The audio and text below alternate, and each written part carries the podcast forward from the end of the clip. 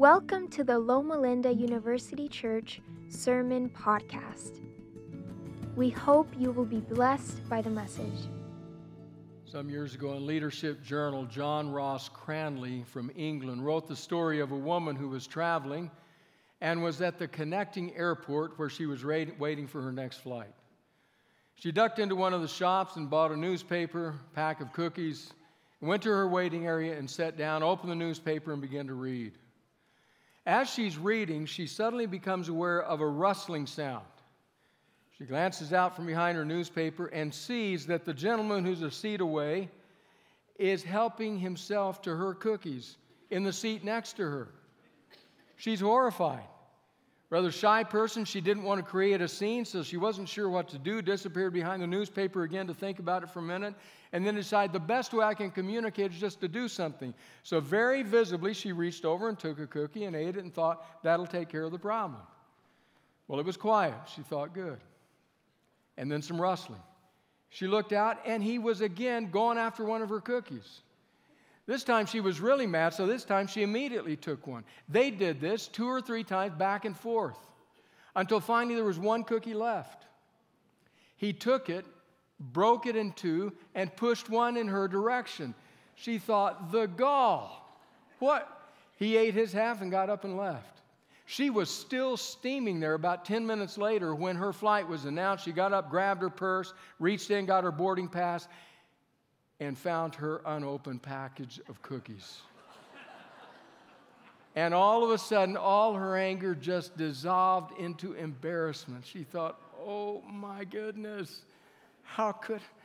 She didn't even know what to do with herself. It's easy to make assumptions, isn't it?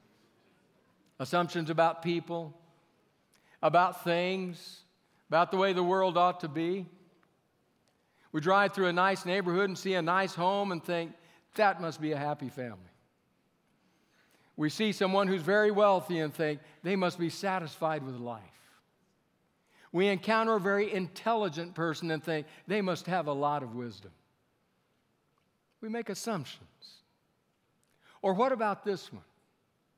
We see someone who has been involved in church much of their life, church leadership no less, who knows Scripture and worship services and all the other realities of religion, and we just immediately say, they don't have anything to learn. They got a lot that they can share. They have much to offer. They have much to say, but not much to learn. Be careful with assumptions. We'll see that in the life of a man today named Zechariah, one of the often overlooked characters of Christmas. Zechariah is a priest. He has spent his life in religion. He's deeply cognizant of all the services, rituals, ceremonial services of the temple. He knows how things work. He no doubt knows the Torah and knows it well. He's knee-deep in the things of God. He certainly doesn't have anything to learn, does he? His story is told in Luke's Gospel, the 1st chapter. But a bit of historical context may help. At the time of Zechariah, there were 18,000 priests in Judea. They were divided up into 24 divisions. Divisions came in at their appointed time of the year, twice a year, to carry out the services in the temple, which were very involved and very intricate. They would serve their time and they would go back, and then the next division would come. Well, when a division came, someone was chosen, a priest was chosen, to go into the temple, to the holiness of the temple itself, to offer incense before God and to intercede with God on behalf of the people. It was a singular experience. Only once in a lifetime did a priest have that opportunity. A list was kept of those who had not served, and the next person to serve was chosen from that list by lots. Zechariah has been chosen, the honor of a lifetime.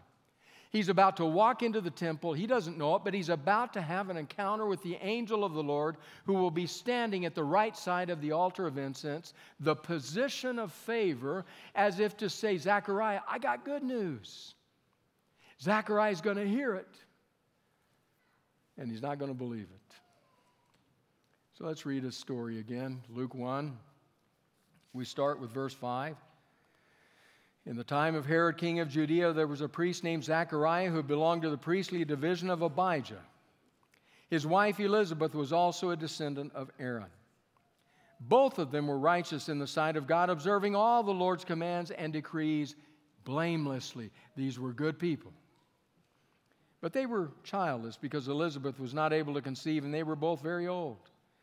Once when Zechariah's division was on duty and he was serving as priest before God, he was chosen by lot, according to the custom of the priesthood, to go into the temple of the Lord and burn incense. And when the time for the burning of incense came, all the assembled worshipers were praying outside. Then an angel of the Lord appeared to him, standing at the right side of the altar of incense. When Zechariah saw him, he was startled and was gripped with fear.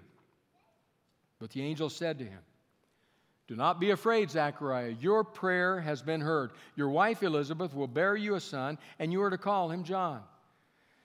He will be a joy and delight to you, and many will rejoice because of his birth, for he will be great in the sight of the Lord. He is never to take wine or other fermented drink, and he will be filled with the Holy Spirit even before he is born. He will bring back many of the people of Israel to the Lord their God, and he will go on before the Lord in the spirit and power of Elijah to turn the hearts of the parents to their children and the disobedient to the wisdom of the righteous, to make ready a people prepared for the Lord." Zechariah asked the angel, "How can I be sure of this? I'm an old man, and my wife is well along in years."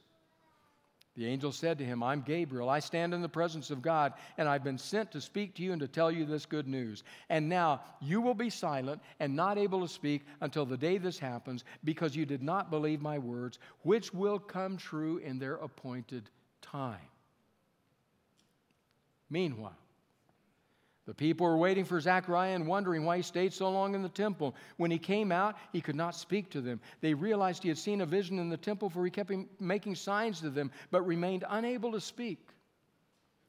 When the time of his service was completed, he returned home. After this, his wife Elizabeth became pregnant, and for 5 months remained in seclusion. "The Lord has done this for me," she said. "In these days, he has shown his favor and taken away my disgrace among the people." You're going to have a child, a son, Zechariah. And the way the original Greek sounds in his response, if pronounced, is like this. Say what? In fact, one commentary says the exchange that happens between Zechariah and the angel goes something like this. You're going to have a child. I'm old. I'm Gabriel. My wife's old. I stand in the presence of God. Touche. Zechariah doesn't believe it, and with good reason. Now, what's curious is to lay this encounter alongside another one that will happen a few verses later. This one with a young maiden named Mary and the angel. Because Mary, too, will have a question for the angel, but receives no censure, no reprimand. Zechariah, on the other hand, has a question for the angel and appears to get punished. What's the difference?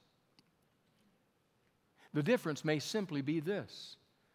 Mary's question is how. Zechariah's question is if. The angel says to Mary, "This is what's going to happen." And Mary says, "Wow.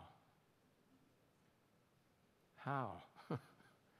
Zechariah hears it and he says, "I want a sign to confirm this." That's the language that is used here, because I don't really believe it. And so the angel says to Zechariah, "Zechariah, go sit in that corner. Don't say anything. Just think about it." I mean, isn't that what it sounds like? He's getting punished.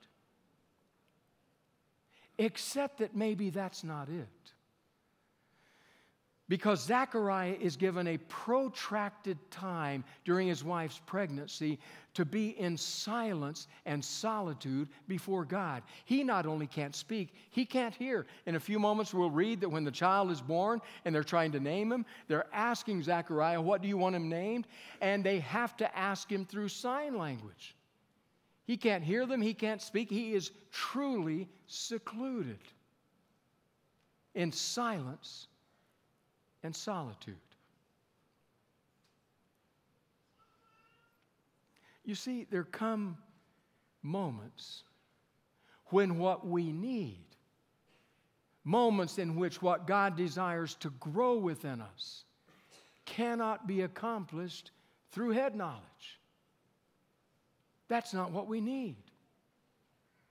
In fact, God does this often with His servants. I think God does it because He wants to work on us so that He can work through us.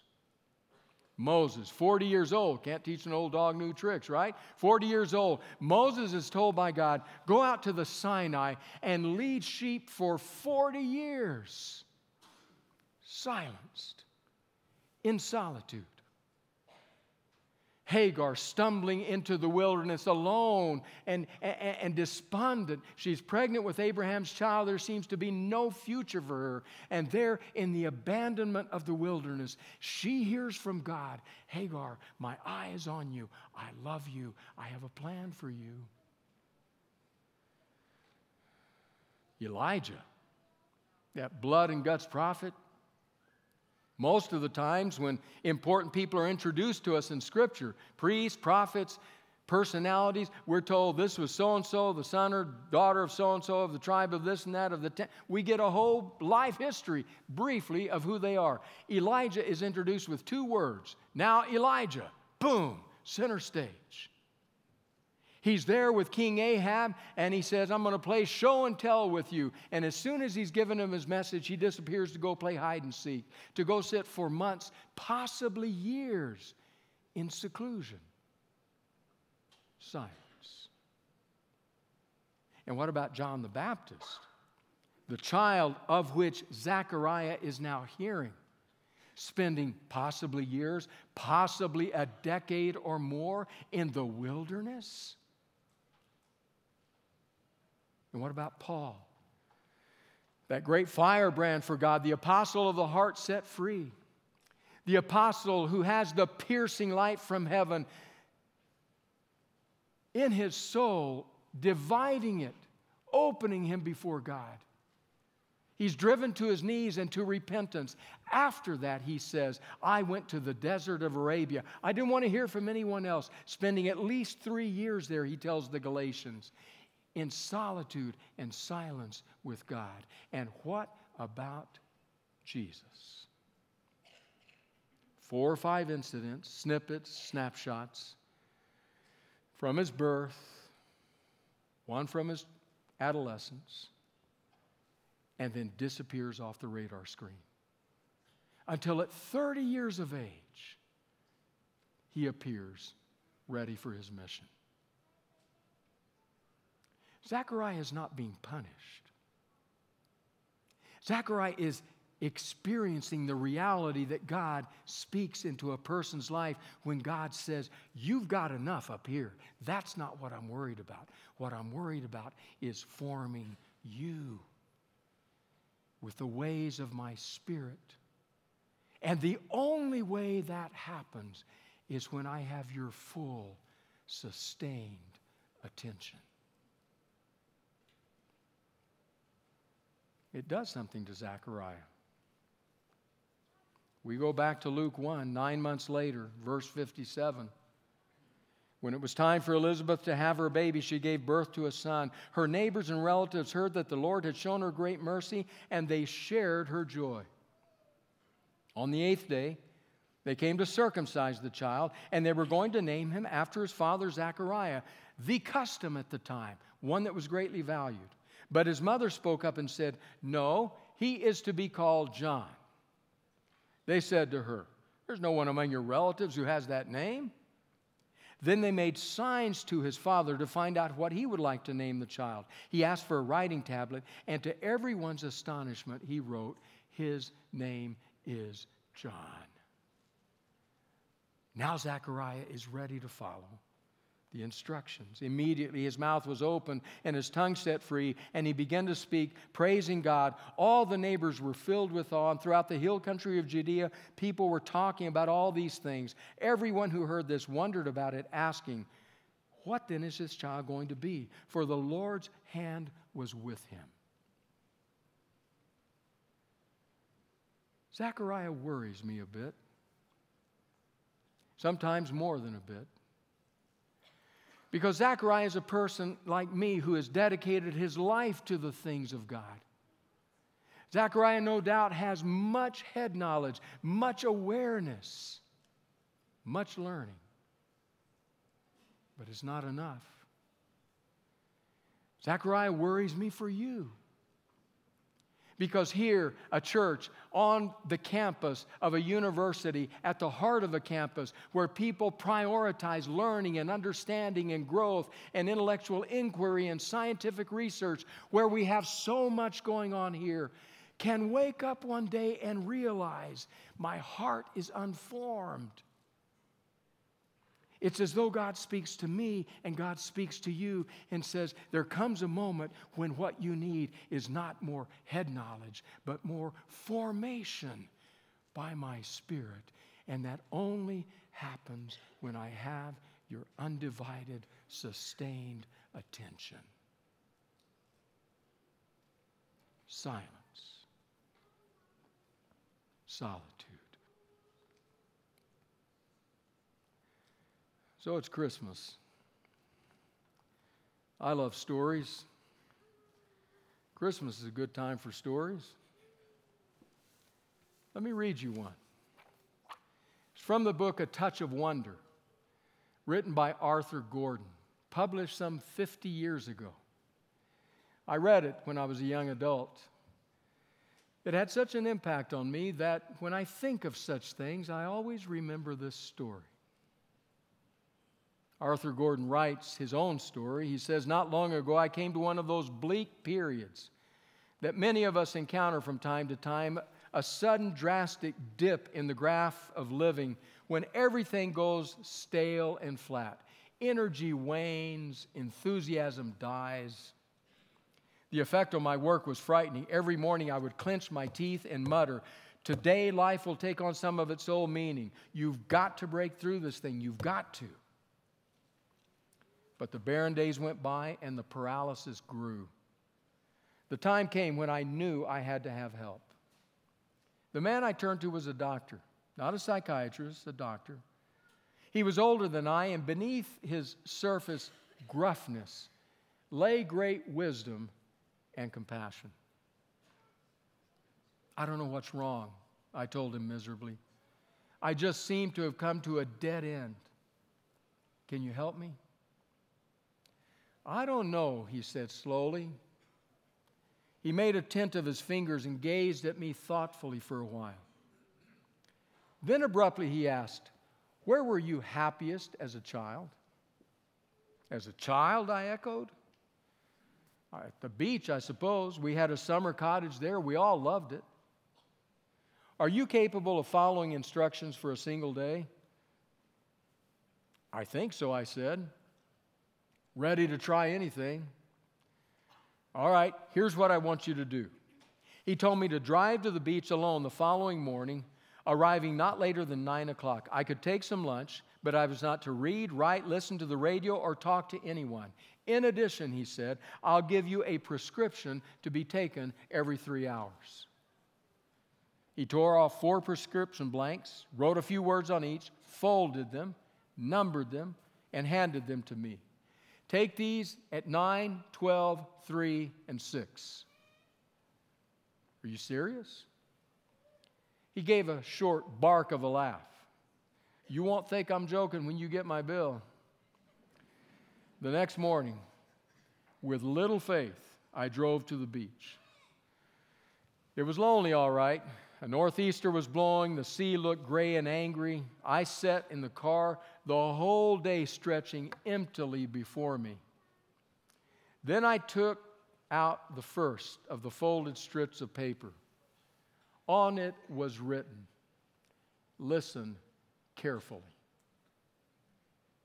I stared at the two words.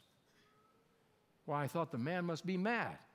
He had ruled out music and newscasts and human conversations. What else was there? I raised my head and I did listen. There were no sounds but the steady roar of the sea, the creaking cry of a gull, the drone of some aircraft high overhead. When I got out of the car, a gust of wind slammed the door shut with a sudden clap of sound. Am I supposed, I asked myself, supposed to listen to things like that? I climbed a dune and looked out over the deserted beach.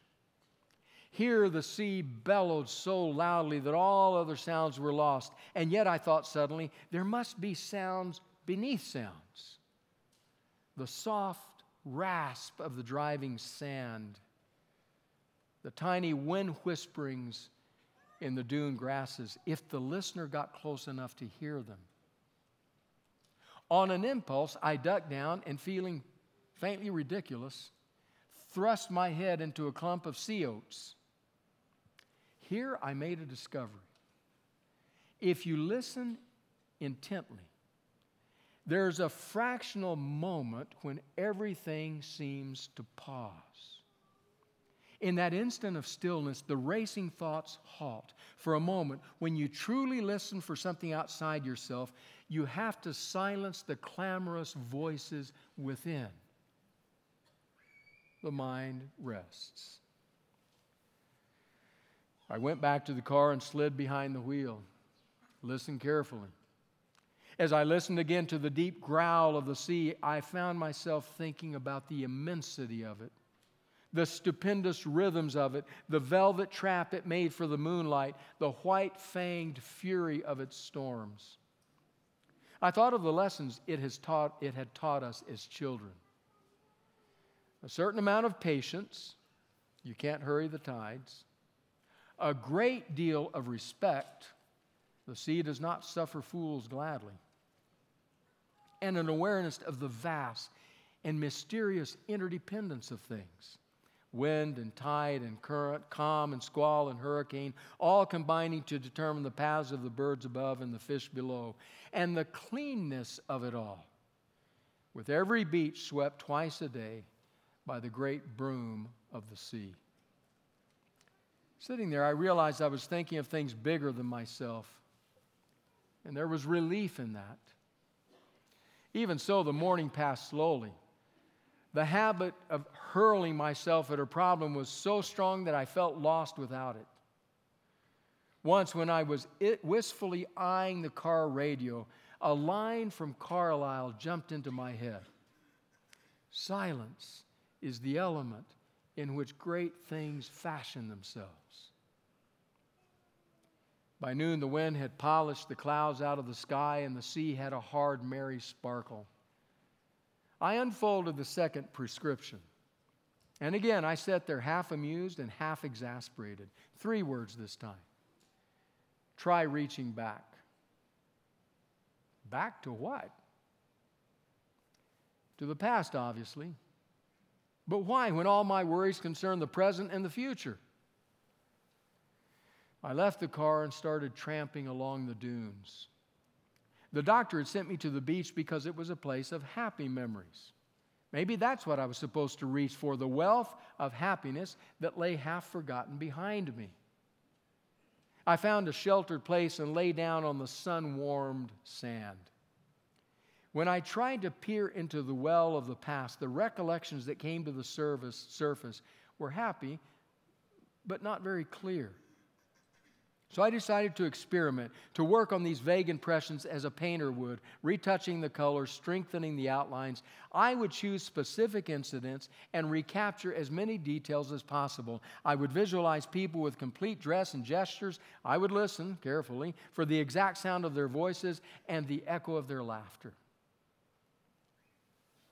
The tide was ebbing now, but there was still thunder in the surf.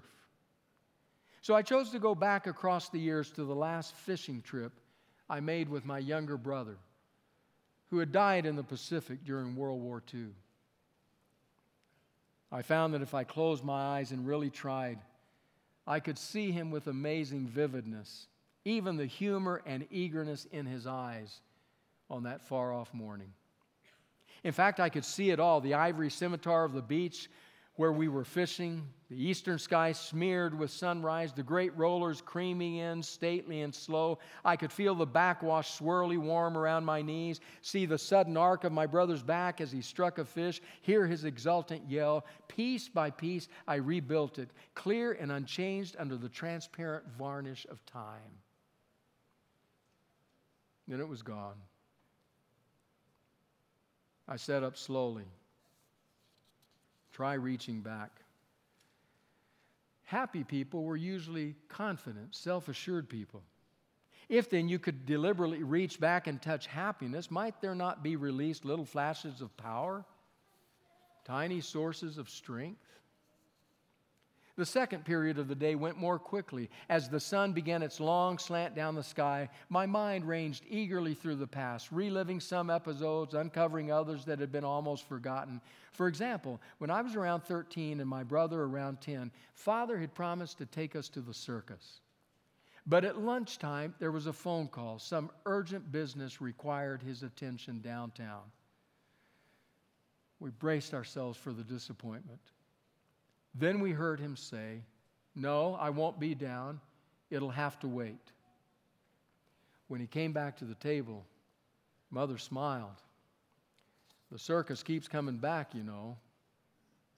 And he said, "Yeah, but childhood doesn't." Across all the years, I remembered this and knew from the sudden glow of warmth that no kindness is ever truly wasted or ever completely lost. By 3 o'clock, the tide was out. The sound of the waves was only a rhythmic whisper, like a giant breathing. I stayed in my sandy nest, feeling relaxed and content and a little complacent. The doctor's prescriptions, I thought, were easy to take. But I was not prepared for the next one. This time, the three words were not a gentle suggestion. They sounded more like a command. Re-examine your motives. My first reaction was defensive. There's nothing wrong with my motives, I said to myself. I want to be successful. Who doesn't? I want a certain amount of recognition, but so does everybody. I want more security than I've got, and why not? "Maybe," said a small voice, "those motives aren't good enough. Maybe that's the reason the wheels have stopped going round." I picked up a handful of sand and let it stream through my fingers. In the past, whenever my work went well, there had always been something spontaneous about it, something uncontrived, something free.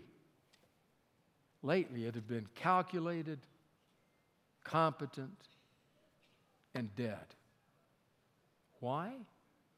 Because I'd been looking past the job itself to the rewards I hoped it would bring. The work had ceased to be an end in itself and had become merely a means to make money, pay bills. The sense of giving something, of helping people, of making contribution had been lost in a frantic clutch at security. In a flash of certainty, I saw that if one's motives are wrong, nothing can be right. It makes no difference whether you're a mail carrier, a hairdresser, an insurance salesman, a housewife, whatever. As long as you are serving others, you do the job well. When you're concerned only with helping yourself, you do it less well. A law as inexorable as gravity. For a long time, I sat there. Far out on the bar, I heard the murmur of the surf change to a hollow roar as the tide turned. Behind me, the spears of light were almost horizontal. My time at the beach had almost run out, and I felt a grudging admiration for the doctor and the prescriptions he had so casually and cunningly connived. I saw now that in them was a therapeutic progression that might well be of value to anyone facing difficulty. Listen carefully. To calm the frantic mind, slow it down, shift the focus from inner problems to outer things. Try reaching back. Since the human mind can hold but one idea at a time, you blot out present worries when you touch the happiness of the past. Re-examine your motives. This was the hardcore of the so-called treatment. The need, the challenge to reapprise, to bring one's motives into alignment with one's capabilities and conscience. But the mind must be clear and receptive to do this. Hence the 6 hours of quiet that went before. The western sky was a blaze of crimson as I took out the last slip of paper. 6 words this time. I walked slowly out on the beach. A few yards below high water mark, I stopped and read the words again. Write your worries in the sand. I let the paper blow away, reached down and picked up a fragment of shell. Kneeling there under the vault of the sky, I wrote several words, one above the other. Then I walked away and did not look back. I had written my troubles in the sand, and the tide was coming in. Arthur Gordon doesn't share the name of the doctor. But I've been wondering this week, do you suppose it might have been Dr. Zechariah? He knew something about such things. He was formed by the Spirit. Came to understand that at times it's not head knowledge you need, but heart formation. Came to understand that silence and solitude have always been God's ways of forming us. He also knew the experience of what it feels to be forgotten. So Dr. Zechariah may just be saying to you who feel forgotten, lost in the silence, that if that's you today, that just might be where God does some of His best work this Christmas. So in the silence, open your heart to His Spirit and His ways. God just might be preparing you for something great. Gracious God, give us a listening heart, a humble willingness, and a deep openness to the work of your Spirit. In Jesus' name, amen.